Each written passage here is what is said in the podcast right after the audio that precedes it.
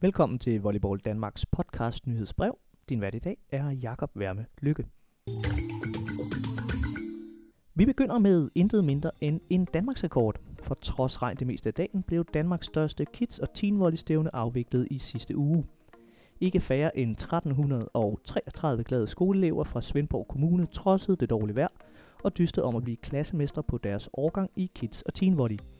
Bredde- og udviklingschef i Volleyball Danmark, Christina Atrup det har været kæmpe succes for os. Også at vi har slået det antal, som vi gerne vil op over. Vi vil gerne op over 1200 børn, og det kom vi.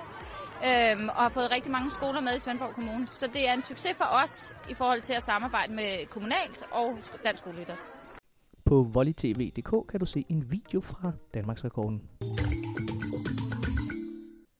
Vi skal en tur til forbundskontoret i Idrættens Hus i Brøndby, hvor der i disse dage kunne lyde sådan her.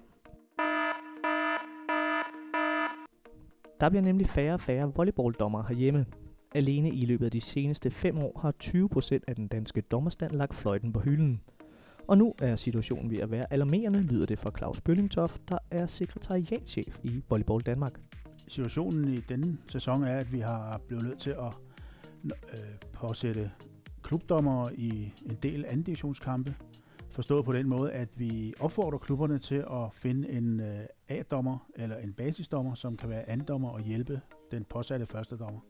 Vi er en, øh, omkring 40 dommere nu, aktive dommere, med nogle nyuddannede fra VK Vestjylland, som øh, jo har taget handsken op. Og derfor har vi bedt om hjælp fra klubberne, så vi kan få uddannet nogle flere dommere. Danmarks bedste række, Volleyligaen, mangler heldigvis ikke dommer endnu. Det er godt fem måneder siden, at det sidste 25-tal blev vendt på pointtavlen i Volleyligaen, og nu venter den nye sæson lige om hjørnet. Fra og med i dag kan du på volleyball.dk læse en ny optagsartikel hver dag frem mod sæsonstart den 25. september. Apropos sæsonstart, så er der nu åbnet for at løse licens til den kommende sæson. Og det er en god idé at få styr på licensen. Alle, der spiller turneringskampe eller stævner arrangeret af Volleyball Danmark eller lokalkredsene, skal have løs licens, inden de spiller første kamp. Det kan du læse mere om på volleyball.dk. Vi tager et kig frem i tiden til uge 39. Her løber den landsdækkende Volleyweek-stablen, hvor hver femte volleyklub i Danmark åbner dørene til åben husarrangementer.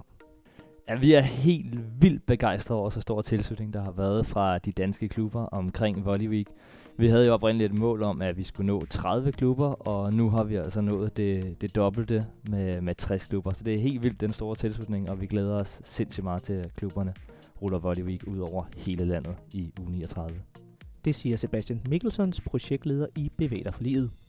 Alle interesserede er inviteret indenfor til en smagsprøve på volleysporten i Volley Week, og man kan læse mere om de mange arrangementer på volleyball.dk. Vi slutter i beachvolley, hvor en ny kraftcenterstruktur skal matche ressourcerne bedre.